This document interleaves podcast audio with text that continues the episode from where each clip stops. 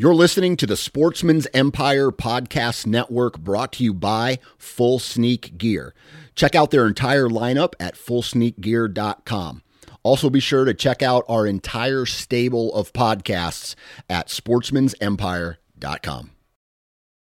Outdoor Edge introduces the all new Razor Guide Pack. Coming in at 12 ounces and in a premium wax canvas roll pack for compact storage and travel, the Razor Guide Pack is seven blades in total, including a 5 inch replaceable blade folding knife, a 3 inch replaceable blade caping knife, and the flip and zip saw for wood or bone. Whether you're hunting the back 40 or chasing game deep in the backcountry, the Razor Guide Pack has it all. For more information, visit OutdoorEdge.com. Think you know the Brooks Ghost? Think again. Introducing the all new, better than ever Ghost 16. Now with nitrogen infused cushioning for lightweight, supreme softness that feels good every step, every street, every single day. So go ahead, take your daily joyride in the all new nitrogen infused Ghost 16. It'll turn your everyday miles into everyday endorphins. Let's run there. Head to brooksrunning.com to learn more. Well, it is June. Whitetail season is coming. I am getting more excited as the day goes. We just wrapped up actually the weekend and the crew got together, did a little bow shooting, little gear, tinkering or looking at things, a little deer talk. I uh, did record a podcast that night and I think that'll come out next. But this podcast was recorded with the crew from River Brother Outfitters when I went up to Minnesota for the XOP turkey camp. And this is all whitetail talk oriented. Those guys had oh some cool stuff figured out, especially on, the ground that they were hunting there in the bluffs.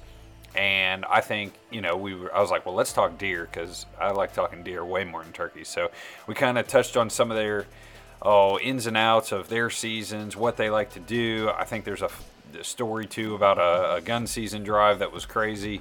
But yeah, I think this will be a, a good podcast given that we are oh, entering that June prep. July 4th is the full send, but you know, I'm going to start tinkering with some stuff. I just got my compound set up, and you blink, it'll be like August 15th, and you're like, shit, I still have so much to do. Uh, maybe this week I can prep some cams because I, I, do plan on getting those out here late June. I've seen some guys already doing that and have serious FOMO. Enjoy the podcast, Team Harder and Buck. Oh, I'm going to plug our Patreon because I appreciate those guys. And again, I will be disclosing more of my personal endeavors, information I don't want out to the masses on that platform on kind of a semi weekly ish basis. I'll try to show a little more over there. And uh, I would also watch our YouTube channel. We are doing a little more gear stuff, tinker videos. I just did a video with Logan the Bowman uh, that is out on YouTube about if you're kind of thinking about going the trad route or maybe bouncing back and forth between stick bow and compound. Uh, he had a lot of good like thoughts for somebody looking to do both. All right, guys, enjoy the pod. All right, we are live. This is going to be part two. I'll probably put them out a separate week, but I'm still here in Minnesota in podcast land, still at turkey camp. Brock's going to shoot his first bird tomorrow, guaranteed. We're here with the River Brother Outfitters crew, and this is bluff country, correct? Yes, sir. And you guys, despite us being a turkey camp, are deer hunters. Yeah. You guys have a pretty cool farm, pretty cool setup, but uh, it's been in the family. There's a pretty cool backstory. Why don't you walk me through that a little bit, and then we'll get into some some some tactics, some changes in your guys' hunting behaviors over the years, the quality of buck, like some of those higher level talks that we'll get into. Absolutely. Yeah, walk me through the a little bit of this farm, this special place. Yeah, so I'm gonna let Eric take just the generational shift and the story behind it and kick us off there. Yeah, absolutely. So this farm um, has been in our family since 1855. Our ancestors settled it from Norway. Um, my family, or our family, uh, actively farmed this land up until 19, what was it, 89. Grandpa passed away. Cattle, farm equipment was sold. Fortunate enough that it stayed in the family. And then in 2001, my dad got the phone call that it was time to buy the farm. And we were fortunate enough, my brother and I, that dad was in a position to purchase the farm from grandma. And we did that, and uh, right around that time, Jorgen and I were at the age where we were able to be active participants in the farm, maintaining the land, participating in hunting activities, things of that nature. So, uh, just truly, truly blessed to be in this position and share with all you guys today. So, So let me ask this: when when a farm goes generation to generation, does hey, did, how does that conversation go? Because so my family had ground, and my papa Bill bought it as an investment. Uh, he passed. It was around for like three years. Like I, I was just starting to hunt it, and the, the the three family members said, "Hey, we're we're selling. Like we don't want it. We're gonna take the cash." How does that conversation go as far as when you decide to pass a farm down? Like, did mom, mom and dad say, yeah, we, we can't live without like a, a good chunk of ground, or we see value in it for the future? We want our kids to have it. What was like the major factors? yeah, so every family is different. So, I'll just speak to our family. Um, my brother and I are the only biological grandchildren on that side of the family. So, the other siblings on my dad's side kind of stepped out of the equation and was like, hey, if there's a way that my dad Brian could purchase the land, like we would really like to foresee that happening and make sure it gets passed on to the next generation. So very fortunate in that situation. Everybody's family situation is different. Yeah. Um, and that's the way it worked for us. So it was just, you know, that's the way it worked for us. And so this place, there's a lot of history from oh decor to photos on the wall to memories. Like I don't know, give me a break it down for our listeners as far as what this place is, as far as meaning for you guys. Yeah, so um, the podcast is currently happening in my house. Um, Jorgen lives in the Twin Cities. I live on the farm. And back in college, I the light bulb went off on financial investing, right? And I realized all the toys and the four wheelers and the snowmobiles I were buying were getting me absolutely nothing in that department. And I came up to dad and I said, Hey, dad, would you mind if I fix this old granary up into becoming a hunting cabin? And he goes, Yeah, that'd be awesome, but my checkbook's nowhere near it, so it's all on you. And I'm like, All right, sweet. So I'm going to do this. And we come from a contractor family, so I had my uncle come by and a couple other friends and be like, Hey, I understand this building needs a lot of work, but from a foundation standpoint, are we solid? And they're like, Yep, green light, go for it. So we started by gutting everything. And for those that don't know, a granary is what back in the day they would store seed in from year to year. Because back in the day, you would grow, you would sell a portion of your crop, and you would keep a portion of your crop to plant the next year.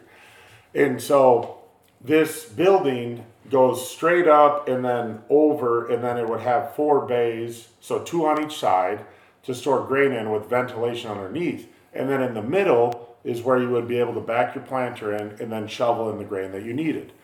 So I simply started by making a flat floor, gutting everything, putting insulation up, and it was just simply a uh, watertight building, insulation, solid floor, and we put a loft in it. And that's how it started as. Did you work that project straight through, or was this like weekends after work? Like oh, Well, well, let, let, let's back up. We- sounds like a shit ton of work and a lot of time. Yeah, I you mean, will. we started deer camp as white tents that we rented from Winona and campers. Yep. And then we grew into Eric's hay barn or granary. that was, hey, this is the pimp shack, and we got a we got a wood burning heater in here, and we can actually sleep in here without mice running across our chest. That was the biggest thing behind it, and everyone thought that was that was the Cadillac shack. Yeah, I mean, Jorgen brought up a great point. We when we bought the land, we started with campers, and we. How old were you at this point? Because that paints the picture. Oh well, oh one is when we bought the farm. so- I ain't that good at math, man. Yeah, oh, you yeah, you would have been nine. Yep. Yeah, So you guys were coming up here as kids, yeah. We were deer coming- hunting, I remember. I remember. sleeping the, in ca- uh, yeah, campers. yeah. Yep. I mean, I mean, the first memory that Eric and I had here were we were fighting over driving on the tractor, mowing down the the crappy trees that that it's now a crop field. And then we grew into what is now Eric's house, and mom and dad are over the hill, and I mean it. It's grown quite, quite amazingly. I mean, if you think about it in the long term, it, it went quickly, but I mean, it. Back in the day, we were sleeping in tents and mice running across your chest and telling stories of that. Yeah, so we started with the camper that would come back and forth with us from the cities because we didn't live on the farm. Mm. And then we, uh, dad bought a different camper that stayed on the farm, got mice infested, kind of went to crap.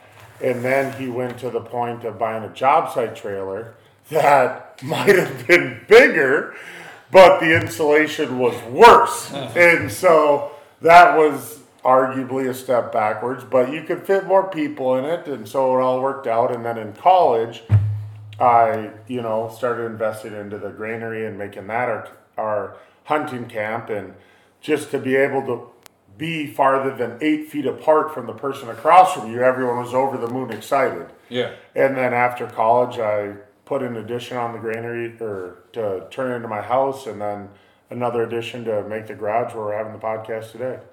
Very So what kind of back at that when you guys were starting nine and whatever, however old you were, what were kind of your like? How did y'all hunt back then? What was your your style, your tactics for the bluff country? Yeah, I mean the the biggest thing And, back. and here, what was the acres that you guys had at that point on the that you could run on? Yeah, I mean, at the biggest, like when we first started, it was right around 700 acres that we were running on. But every, like when you got Eric and I, our first hunt was with Grandpa, and it was at Grandpa's pond. No matter what, like you were there with Grandpa in that stand, and the funniest part about that is everyone, you know, nowadays is like you gotta park miles away and you gotta walk in, and Grandpa says, "Get in the driver's seat, drive me right to the stand, then you can go park the truck." I'm- And I'm not- Jorgen and I would park the truck at the age of 12 and then walk back to the stand. Like you drop grandpa off at the base of the stand. and then you'd walk, and then you'd drive it all the way to the road, and you'd walk back. And guess what? Both of our first deer were shot out of that stand with Grandpa. Mine, I, he woke me up from a nap. He hits me, and he, Jorgen, here comes your big buck. And I'm like, what? And waking up, and six pointer walking in. I'm like, holy smokes, here we go. 12 year old Jorgen, he gets down to the pond, and pounding him right there. And I think your first one, you you killed a buck and what three does that that morning with Grandpa. Well, my first hunt with grandpa was even funnier than that. So I dropped grandpa off, went and drove to the other side of the farm, parked by the fence line, then walked back. Sunlight comes up, over the hill walks a doe, right down to the pond. And grandpa's always saying was shoot on you shoot first, then I shoot. Okay? And so we dropped this doe at five minutes after sunlight. And I'm over the moon excited, like wanna go like touch the first ever animal I harvested. And grandpa's like, no. We're not done hunting. And I'm like, are you kidding me? And he goes, yeah. I'm like, all right, sounds good. Like, I've never done this hunting thing. I'm 12 years old. Let's see what it's all about. And so then, it, like 30 minutes go by, and Grandpa goes, hey, you got those paper towels? I go, yeah, Grandpa, but that's what I'm going to be using to clean the deer with. He goes, well, you're going to have to find some more. I need them. Walks to the bottom of the stand, walks 10 feet, takes a dump, crawls back up into the stand, and not even a half hour later, out walks another one. We shoot Grandpa's deer, walk down, clean them both. And it's like, that's the way Jorgen and I's first hunt went, is both with Grandpa. And the funniest part is uh, he always made us bring tomato soup. That was our morning treat to warm you up. Oh, in tomato the thermos. soup. Yeah, in the thermos. That's sweet. And it's the best thing at warming you up, and I've yet to do it since. So Oh, I was hopefully gonna ask. I was like, oh, surely Tradition. you could. Yeah. You know why he hasn't done it since? Because he leaves before he gets cold. So that so okay. So first hunt is always with grandpa. Yep. Yep. Things have come a long way. Right, right, right. Then what? Then I mean, as as the years developed and Eric and I gained more whitetail knowledge, right? Dad's crew always drove our land, and so you get a group of guys together. You have some posters. Did That's- anybody bow hunt back in the day? No one bow hunted back in the day. I mean, very. I think KC was maybe the only one that bow hunted back in the day, if that. But it was, everyone got together during slug season. You had your two weekends, and you drove the land, and you killed. We, I mean, we killed some very respectable deer during that time. But as we learned throughout the process, that once we got old enough and wise enough, as you would say, that we figured out that that might have not been the best practice, hmm. right? But I mean, Eric probably has some better stories on the driving side of just really figuring that out as So, went. so a drive too to just keep it really simple, and posters break that down. How did that look? And so you guys have posters or standards. Some people say. Yep.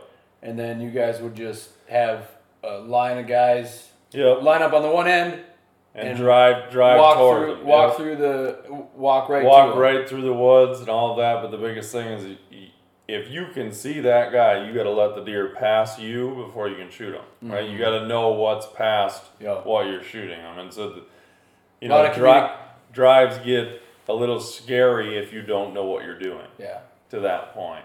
Um, And it- you, do you guys do drives anymore? we don't. Yeah. No. We just do one drive on a small chunk of woods that I call unhuntable because the tip of the hillside is as wide as a deer bed. So if you come in on either side, the deer know you're there, and it's what maybe ten acres. Yeah. If that, That's the only drive we do. Other than that, it's all all sitting and sitting over. I mean, the, if- when it comes to the driving, you know, I think the last year we did it was really the, the pivotal year for you, Eric, and and really your best story, if I might say. World War Four. I mean, what, let, let's let's talk about it, Eric. I mean, what happened on that So- year? sure, I mean, sure. I was all sorts about hurt when Dad told you that you could go to that top of that hill, and I couldn't go with you. But yeah, you could barely. You you made it to the top, but you dropped your gun. What four times? How old were you? made no, I was 16 because I had my truck. Okay. So Jorgen and I are the definition of street smarts, not book smarts. So we struggled in school. So on this particular year, I was in the doghouse with my mother for my grades. And hunting season always fell on midterms or whatever it was called in high school.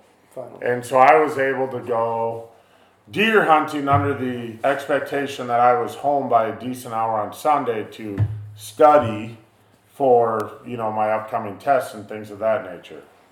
I hadn't shot a deer all year. Uh, like Jorgen alluded to, it was you know a dry year, and uh, so Dad sent me to the top of this bluff. So How many deer were shot to that point? like twenty five. Wait, wait, wait, wait. On the same drive? No, no, no. Valid question. Okay. Same same gun season, 25 deer. Yeah. You off guys, the piece. Yeah. you guys That's running some deer. No, it would, I mean, it, it all came down to the, the driving aspect of it. Like, it, like up to that point, everyone was meat hunters, right? But we did have the regulation in Minnesota that you had to have four points. Yeah, on but one you gotta have some numbers uh, to, to be shooting 25 deer. Yeah, that, I mean, as we've progressed through the years, we've cut down our group smaller and smaller to, hey, if you come and work on the farm, or you help out, or that kind of thing, then you have the right to hunt the farm. But it's also going from the years of Minnesota having the four point restriction to now they don't, but we kept the farm the same. And Mm, so you guys you guys kept that. Hey, on our farm, four points. well, Minimum. What what if you So- saw a mega six? So we're talking 115 inch. We've actually had them. And Like, Yeah. so we've had those at the point when Minnesota had the four point restriction, and like, this was the most impressive six pointer I've ever seen. I picked up a deadhead this year, 115. I've shot like 110 inch six. Like you start, I I feel like you should put an asterisk clause, like five and a half inch bigger bases. Um, six points are allowed. So, yeah, but I mean, I mean, at the same time, it's like everyone, you know, you can age deer however you want, but it's like if you continue to let them grow, you have the correct bedding, you have the correct food, you don't pressure them all that much, you're going to continue to grow big deer, and we've continued to prove that. I mean, we've continued to keep big deer on our property year over year over year, and the neighbors don't know about them because of the restriction we put. But I mean, back to the, the story of World War IV and all of that, it came down to there was the four point restriction, and sure we put a lot of deer down, but there were a lot of good deer in there, mm-hmm. And it was also around management and all that. When you when you throw the term "good deer" for our listeners, we're in Minnesota. What what would you say? Good deer. You drive down the road, you catch a glimpse. Good deer. Yeah, I mean, at that time, it was probably 140 or over. Now, it, you have to be mid 150s. So just to before we go down this drive story rabbit hole, just to kind of get over the evolution of the four point restriction and where we're at today.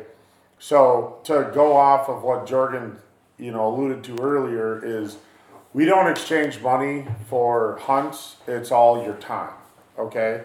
And so the way we do that today is if you exchange time for the hunt, you earn the privilege to you know hunt our ground and things of that nature and the way that we do it today is is that deer something that would make you proud to harvest and proud to mount on your wall? So if you are willing to pay a taxidermist to put that deer on your wall and that deer gets you excited that's something that you know you have the privilege to hunt or to harvest. Um, and then now it's gotten to the point where everyone in our group has harvest, you know, that deer got that deer hunting itch, and you know now we're going after them, you know, extremely nice class whitetail, things of that nature. And it's kind of just kind of like almost also self respect to like the animal. It's like, hey, shoot something bigger than your last, or like you said, something that's gonna make you happy. But it's also like, if you shoot a 140, your your next like goal should be hey 150. Are we in a good area of Minnesota? Good night. Yes. Yeah, Yeah. No, I, no, I, I have no 100%. perspective. Like, yeah, Yes. I've seen some deer driving around the roads. I've seen Yep. prairies. I look and I'm like, dude, this sets up well. But but there's places in Ohio you can get a 10 or 15 inch swing on like two and a half year old, three three and a half year old. Like one area, your three and a half year old might be 120. But if you were two counties to the east, west, north, he might be 140. Mm-hmm. And he might be 155. I just I had no Yeah. perspective of where we sit in this So the, I would- scheme of the state. I would say so. I'm from northern Minnesota originally, where the deer are small, like Sure. kind of like like one tens. What you Yeah, know, the antlers are small. the antlers are small. Sorry, the Bodies, bodies are massive. find- unless you find a swamp donkey. Right, right. Unless you're really going down here, there's, in my opinion, and we talked about this. There's a legitimate chance on. I would even venture to say any piece of ground if you're going back and putting in the work to find good deer habitat and good travel corridors, especially during the rut, pre-rut, you can run in relatively easily run into a 150 inch deer. Yeah. High, high odds Yeah. of doing that. I mean, Is this Facebook's 150 or Is legit this- no. tape? Because Yeah. a lot of people throw out the term 140, they're mid 30s deer. Yep. Mm-hmm. Yep. So I last year I shot a, a 127 inch eight point. Stud eight. Yes, stud eight. I thought he was way bigger than that, and we put the tape on him. I said 127. Obviously, it's, I was jacked about him, but it put in perspective exactly what you said. Solid Facebook eight. versus Dude. right. Every and, and and I'm not a stickler, dude. Something's 20 inches wide, it's gonna die. It can be a 100 inch buck. Yep. Um, you know, something's got big beams, something's got a little more mass. Like I get it. So so, but no, the the the, the inches you just described, I think that paints a really good picture. But I do want to hear about World War Four. All right. So World War Four. So I was basically sent to the top of this bluff, 800 feet elevation, straight up and down, for the sake of the story, right? No, no, no, that's really good because uh, Yeah. Ohio gaps are 300 to 5, 600 foot floor to ceiling. Right. So 800 foot elevation. I was sent up the face of this bluff, and I was told to find a good spot to stand and make the deer go to the left. I'm like, all right, sweet. This is my last drive of the season. Got to go home and study, and so I'm getting jacked, like pumped to go up. I'm in a prime spot. Dad put me on the deer, right? And so, in the process of going up this bluff, I uh, dropped my gun several times. Just a klutz. Yeah. You were, just admit it. You were a klutz. Yeah, hundred percent. Well, it's not to mention straight up and down.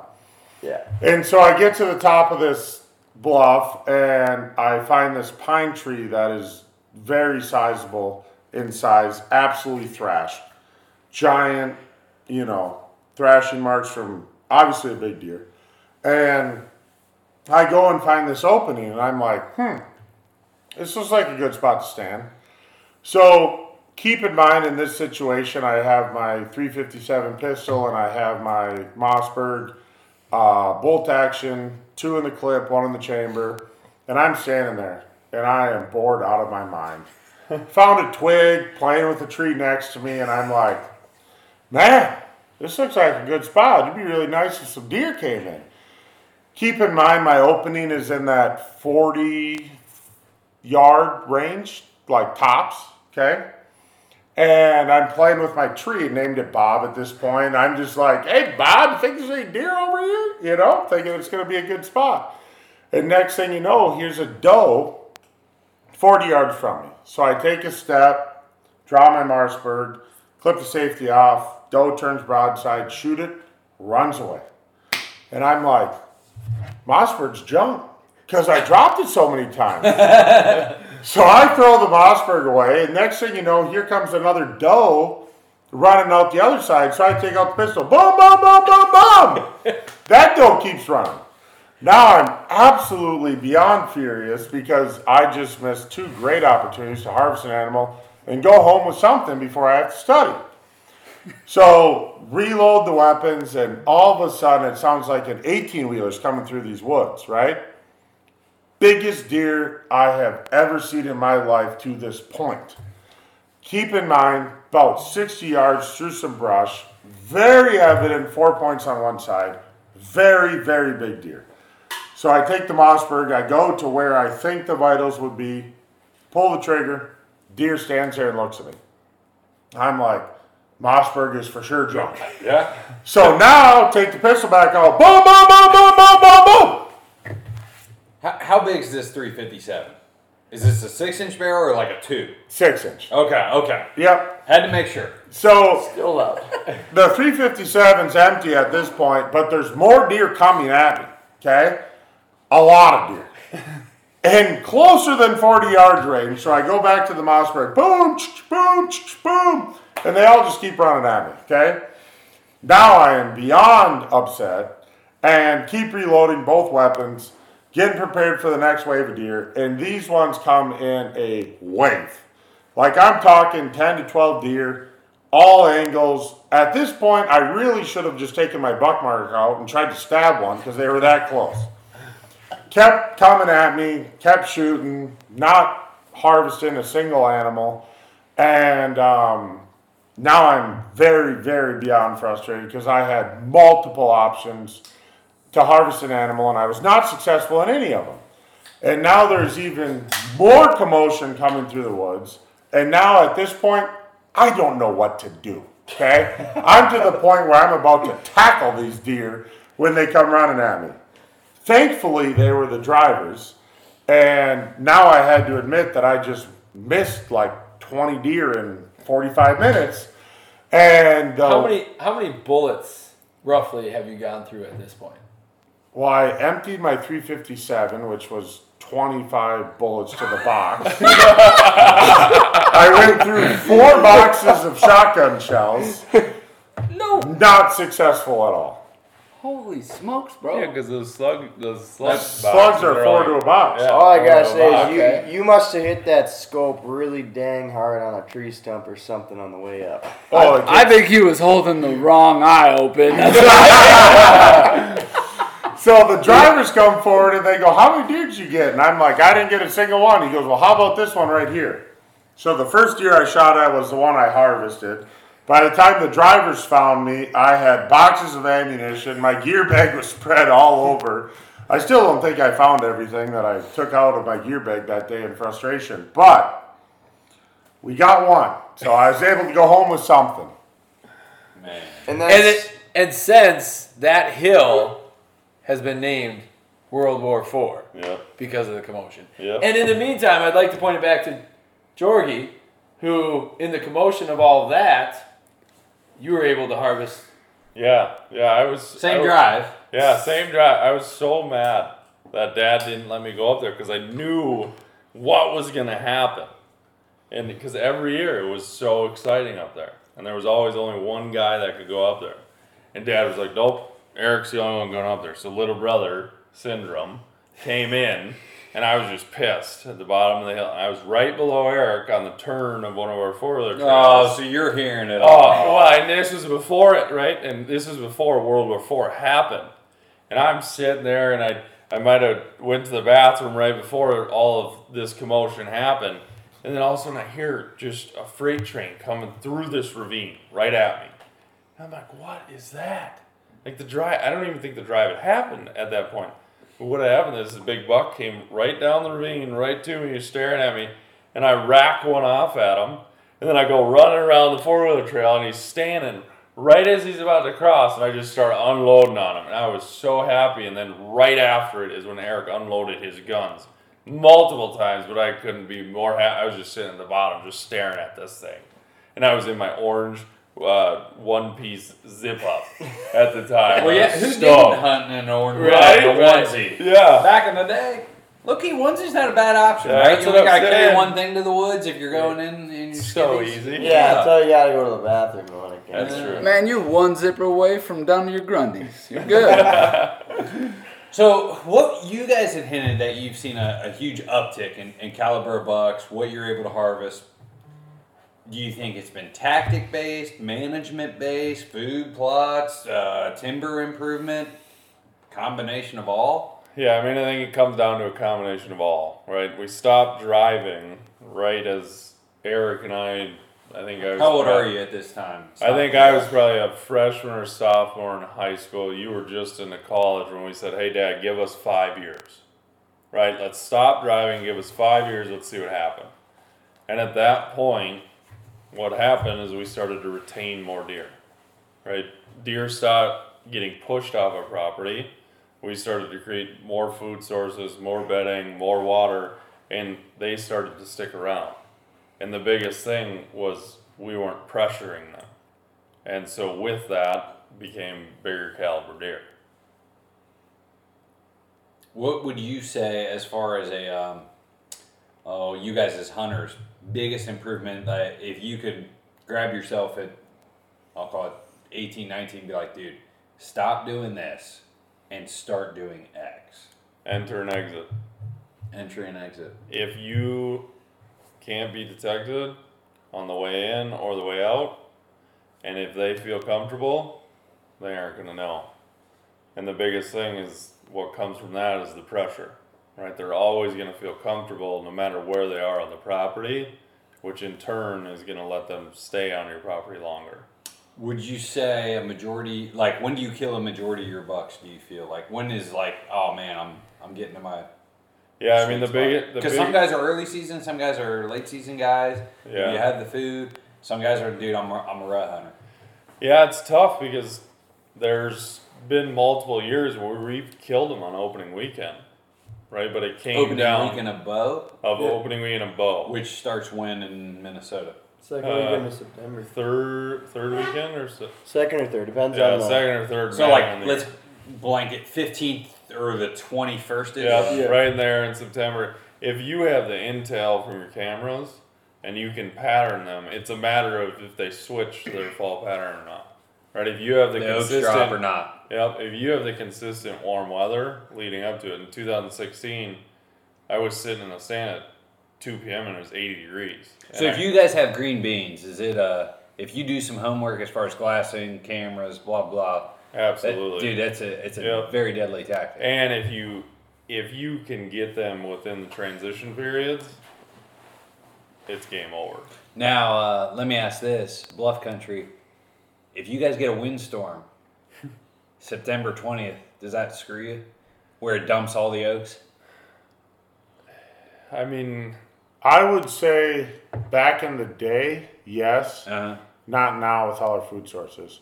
And going back to your original question about 18, 19 years old, what can you do different? yeah, yeah, yeah. Because you didn't answer. Yeah. So Jorgen was 110% right.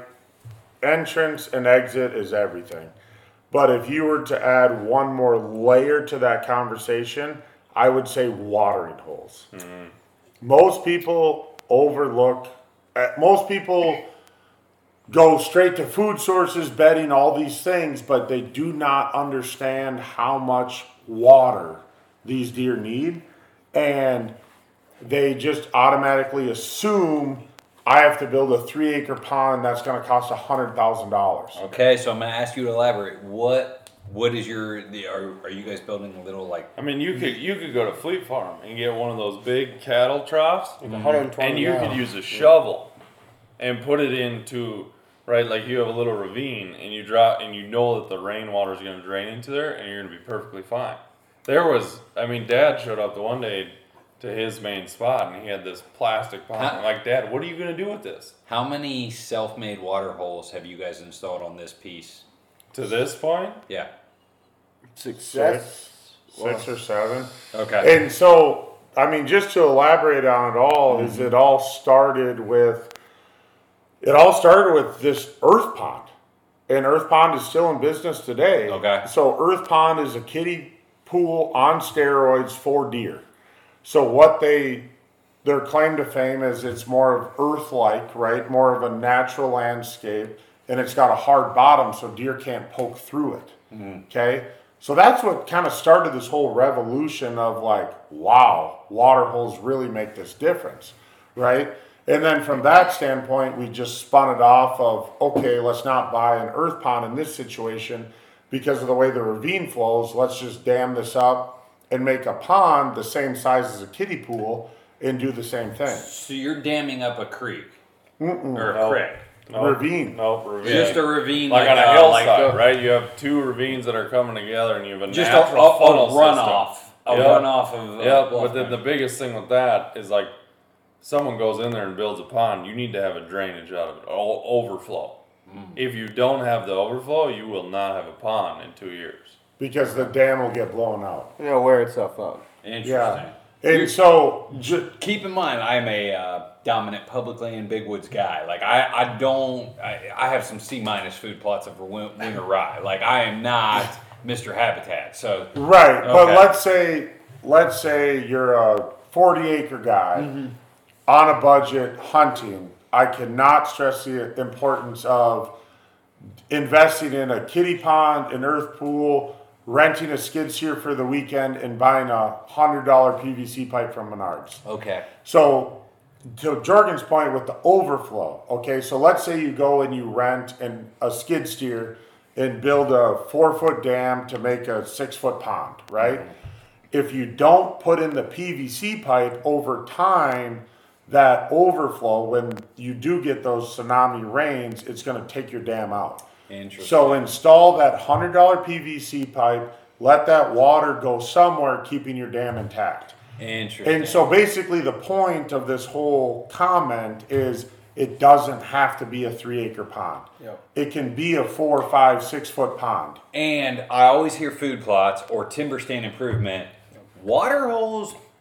There's only been one podcast that Jake Hofer did from Exodus Yeah. in the last year that I've heard. Like the guy literally was speaking much uh, to this, where he's like, "Dude, if you own property, and you don't have a good water source or a water hole, like you're overlooking a very key aspect of killing deer on your Yeah. land." Well, I mean, it comes down like think of you as a human, right? What do you need? You need water, food, bed. And Dude, if you will die with no water in three days. You can survive like 20 without food. Yep. So think about it at like put yourself as a whitetail. If you don't have water, where are you gonna go? You're gonna go find the creek or you're gonna go find the pond. Well, if you're trying to retain mature whitetails and you don't have a little baby pond, even if you go to Walmart and buy a little kiddie pool that you shovel in and it just fills with rainwater, you got no luck. Wh- Okay, let me ask this, because I have a, a 18 acre property with a creek that runs through it. I'm like, I can get water there all the time, and there's a little like uh, pools in that creek, but but it's not. I don't have any dams. I don't Yep. have any. Am I uh, missing something? You could potentially, Well, because think- be, because of the point of so Dad and Eric always were like, well, we have too many food plots, we have too many water holes, we have the river going through it. Okay, ease of access. Can they walk from bed to food to water with ease of access? Are you getting in there without them seeing you, and they can still access all of that because they've got a creek that runs through our whole property. But how many times do you see them going to it rather than the ponds that we've created for them? How many deer do you think in the last 10 years you guys have killed on these more man made ish? In the last 10 years? Yeah. I mean, every year you kill one over water. Yeah, I mean most of the Somebody in the group Yeah. does. Yeah. A mature whitetail, Um, so, so a 140 class plus buck. 150. Okay. Yep. Just And died it's- via water. Yeah. And so just to kind of go back to your comment with the 18 acres, so keep in mind in our situation, we have a creek run through the bottom, 800 feet of elevation, bucks run the ridges during rut. So those ridge water sources are very key. You know what I mean? Because they're not gonna, you know, go off of a doe and rut to go all the way down the bluff to get the water. They're gonna follow that doe to wherever the doe's going, and that doe's gonna stay right on that on her path.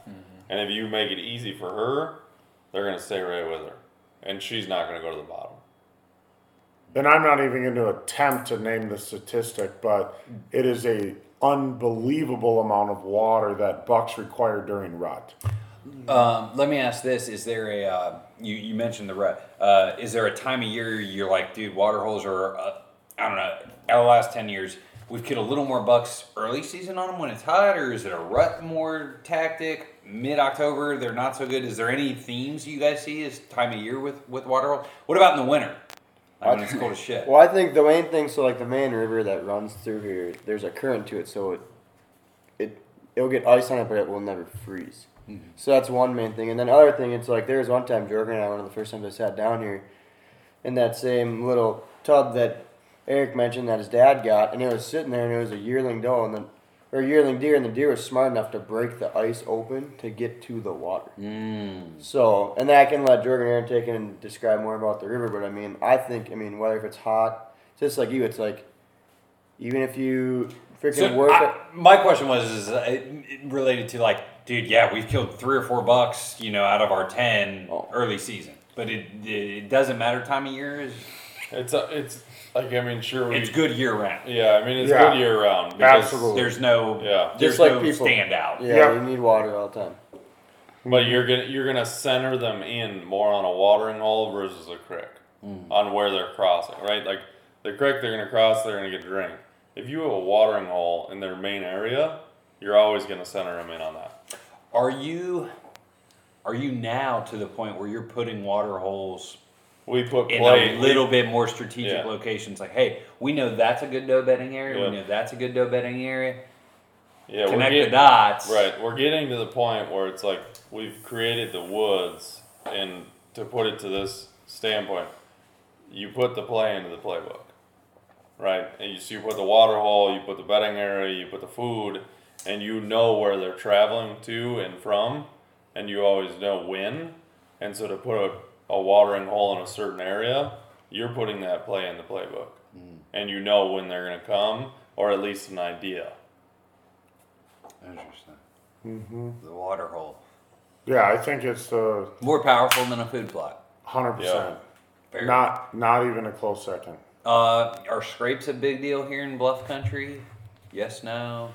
Yeah, scrapes are a really big deal. I think the biggest deal in uh, bluff country, and Blake and Jorgen, correct me if I'm wrong, is understanding wind flow with the bluffs in factor. So the top third of a bluff. So if you think of like the bottom of the bluff, the middle, and then the top, right? So in that top third, with the way that wind flows, that the deer are basically like protected because they can they can sense the wind coming over, so they know what's over the top of the bluff and then what's below the bluff. And so understanding the way the wind flows through the bluff and then positioning your stands accordingly.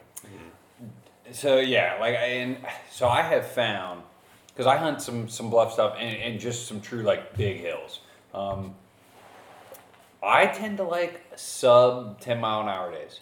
I feel like once I get above ten miles an hour, I get a lot more bounce, if you will, where maybe more unpredictability. Do you guys?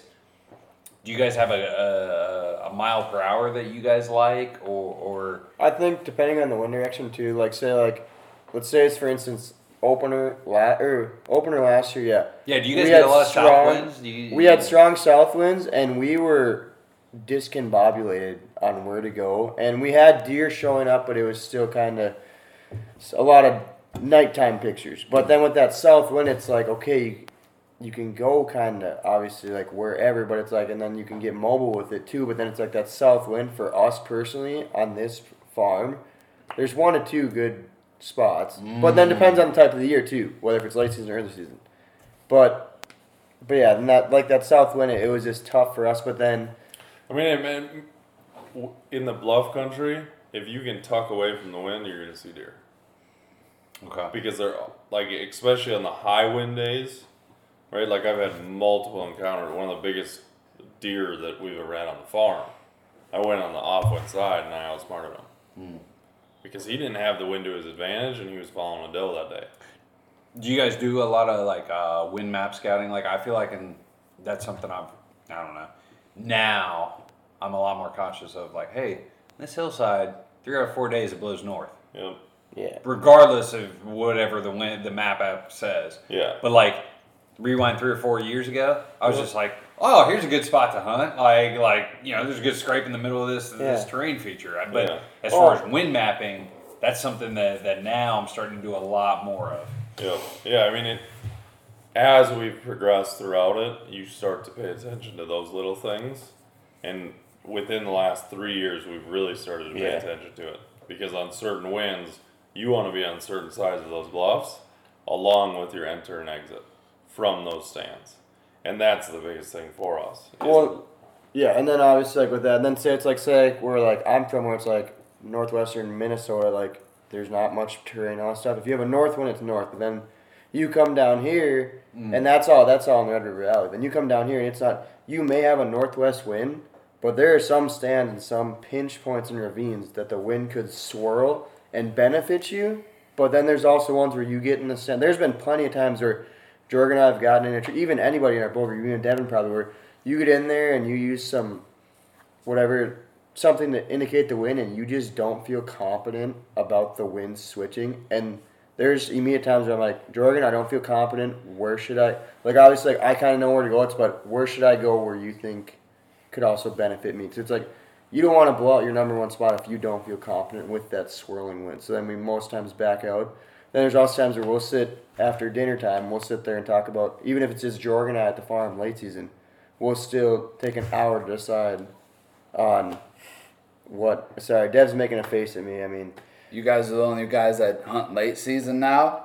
all right, sorry. The more Come on, man. the guys Hey, that, he did guy- put that out the guys that hunt late season that. that stay up past ten thirty at night. Are So- you guys a, a one buck state or multiple?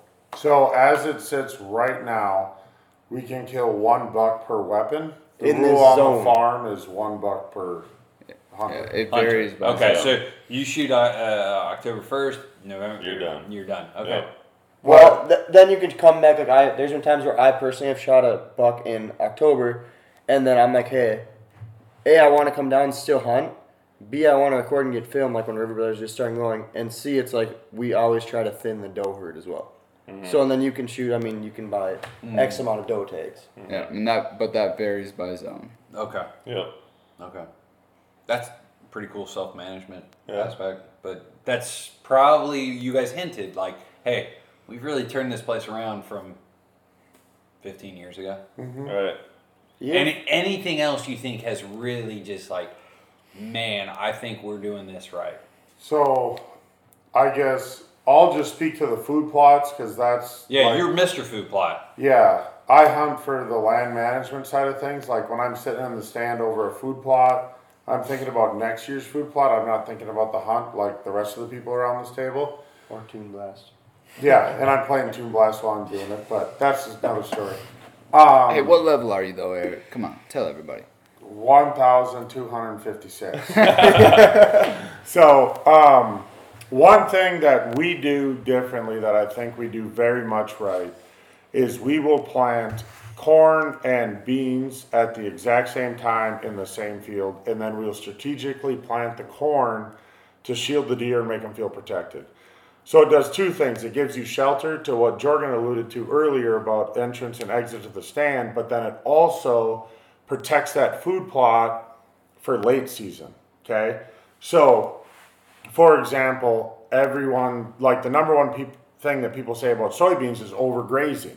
It doesn't make it to late season. Okay, so we'll have, for example, in a two acre food plot, we'll have a half an acre of it straight soybeans, and then we'll have you know an acre and a half of it, or excuse me, an acre, yeah, acre and a half of it in corn plus soybeans.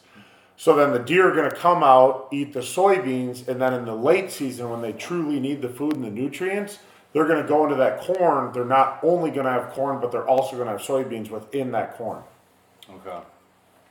What about the whole concept of the screen plots? Because that's kind of been new last, like, what, two years? Yeah. Yeah. So the other thing we're doing, and that is solely uh, machine aspect of it, is if you can't get a tractor and a corn planter into a certain situation, we're using a plot screen.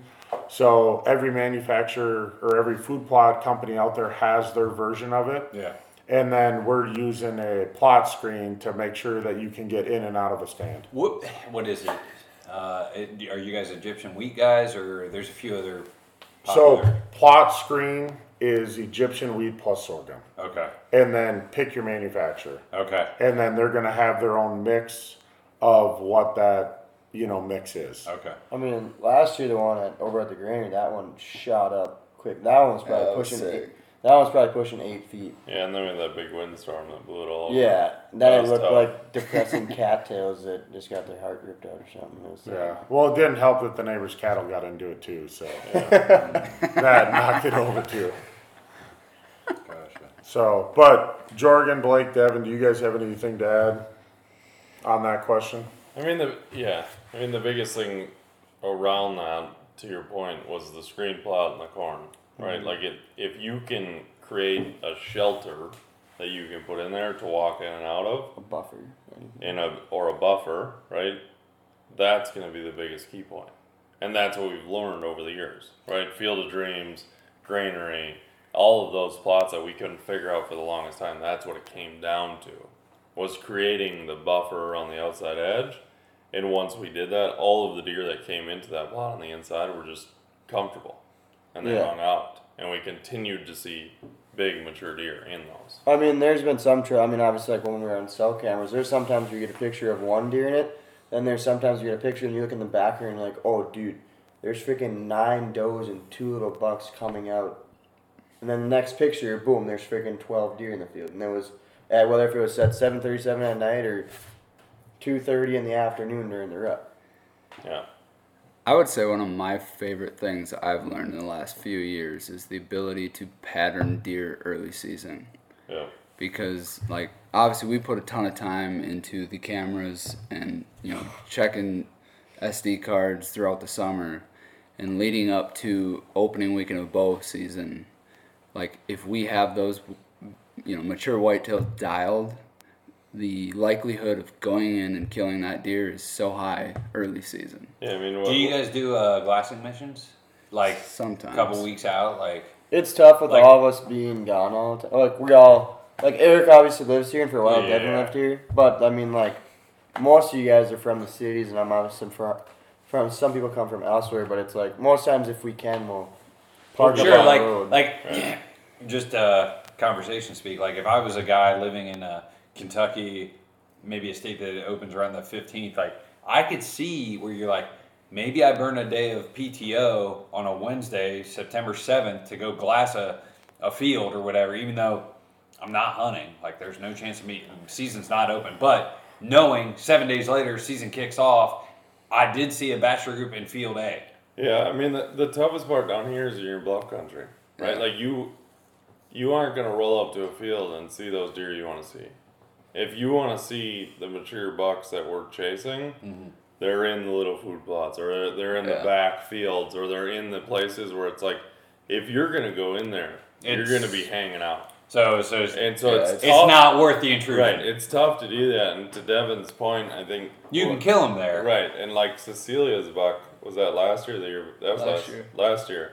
So like Ce- we kicked our opener a week out because we had different things going on, and our op- our bow opener is a big deal. But the thing that that did for us is we patterned a couple deer, and I put Cecilia in on what we call as Devil's Tower, one of our top plots, and I knew the two bucks that were gonna go up there, and she killed one of them. Hmm. Exactly when we knew they were gonna come in, and the reason for it was that watering hole, and the food source and the bedding so close.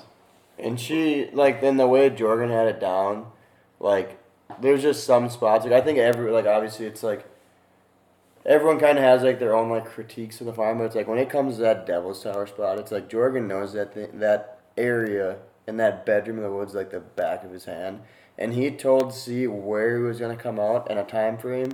And I think he was within one trail of the deer that, of the trail that it came out, and he was within two minutes of when the buck came out. Sure. But it all came down to the bedding that we created, the food, and the water source. Mm-hmm. In going back to your original question about something that, you know, absolutely this is what we do that makes a difference. Going back to, I read Lee and Tiffany's book, and he talked about, Lee specifically talked about what made his Iowa farm a difference was when he moved to the farm and he was there all the time. And I think that was an also a big difference maker too. Is when I moved to the farm, I was here all the time.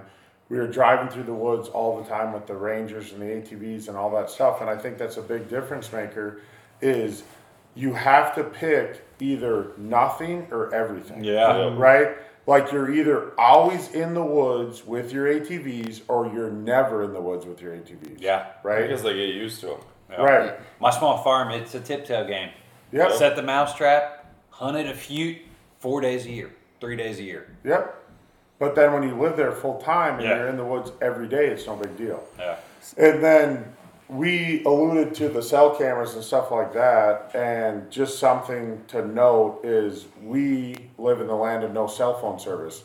We've had the best luck with the Moultrie cell cams. And Yeah. that's made a big difference too. Those new those new deltas, I I got a I got an Instagram notification about it, and I sent it to Jorgen. I was like, dude, Tom, Yeah. they they clearly don't know my, my stance on self. I was I was kind of avoiding that. because, and, So you and- want me to keep and- going or No, no? no, No, and, no, and, no. on- and only because we're we're trying to keep this podcast in a timely manner to an extent, and it's I think It's- we went over. it's- We, we gotta go time- chase birds in the morning? We gotta go Yeah. chase birds in the morning. So I'm fine to go down this rabbit no, hole no. because I think I did preface somebody with saying, and I don't remember who it was, but it was like, cell cams is an interesting topic, and Yeah. we can go a lot of. It is. Yeah, I think I- we might save that one. I can make here. I'll make on it, this podcast, dude, it's it's hundred percent people know how I stand. Yeah. I'll make this Yeah. short and sweet. Yeah. I'll make this short and sweet.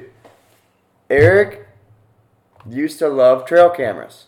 Eric loves driving the Ranger to get trail cameras, but when it comes to checking the cards and all that stuff, that is a Jorgen and mostly myself, and also Devin priority.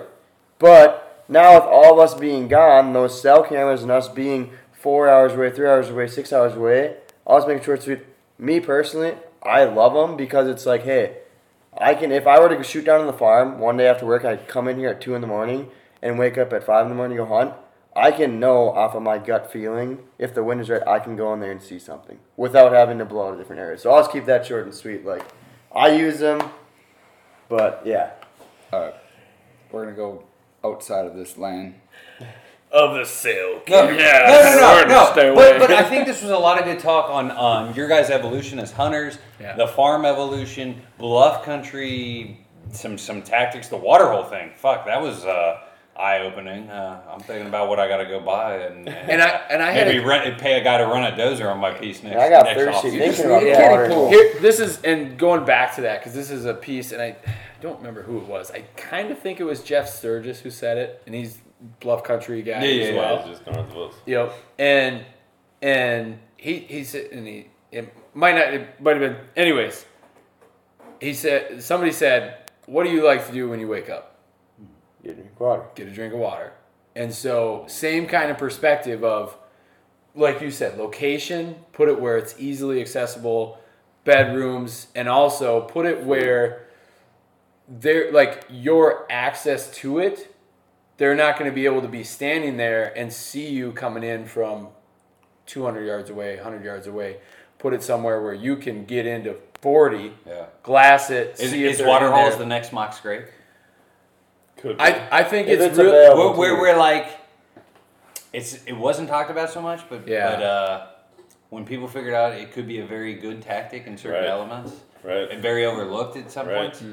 I I don't know the the the podcast uh, my buddy Jake Hofer did uh, on I don't even know the guy's name, but he talked a lot about water holes, and I was just like, man, I I think if you're a small landowner, it's Yeah. something that, that most guys probably don't don't look. Well, Uh, and from an food plots, TSI, those are all dominant topics. Right. And from an investment standpoint, right? Like, let's be all honest. Like, we all hunt for fun. It's our hobby. You know, there's only a very small portion of it that gets paid to do this for a living. Money doesn't grow on trees. You only have so much money. If you're going to invest in one thing, invest in a well placed water hole. How much uh, would be a small little kitty pond? Well, if you're going Assuming, to. uh, let's say a guy guy's also got a. A lot of guys don't have dozers. Yeah. But they can they can grab a shovel. Like Yeah, most so guys have if- shovels that are sitting in the garage. if you're going to go the extreme cheap route, go to Walmart and buy a kiddie pond. Yeah. If you want to take it one step further, go buy the earth pond. Okay. How much is the earth pond compared to the kiddie pond? So It's three we, hundred bucks. yeah, but we bought our earth pond like a long Three hundred dollars, But but, you- it, but it lasts could- twenty years. Oh, 30 you It's not gonna it. break either. Those little kiddie ponds. Kiddie one ponds are gonna break. Like Right, it's right. plastic. You could you could go you get a punch- cattle trough too. That's the other thing I was gonna cattle say. Those uh, at um, Fleet farm. farm flea and co- flea. yeah, Face, Tractor face, yeah. Facebook Marketplace. You can get them literally. a couple everywhere. hundred bucks, hundred bucks. Right. Yeah. Yeah. You can dig it 150 in. bucks. Buy two, do an ice plunge, cold plunge. Right. Yeah. We talked about that earlier. There you go.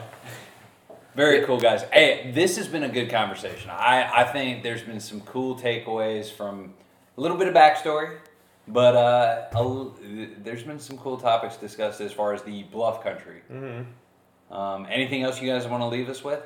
No, thanks for having us on. Yeah. Yeah. Appreciate it. Uh, hit us with the website. Riverbrothers.com, baby. That's right. Check them out, guys. Appreciate it.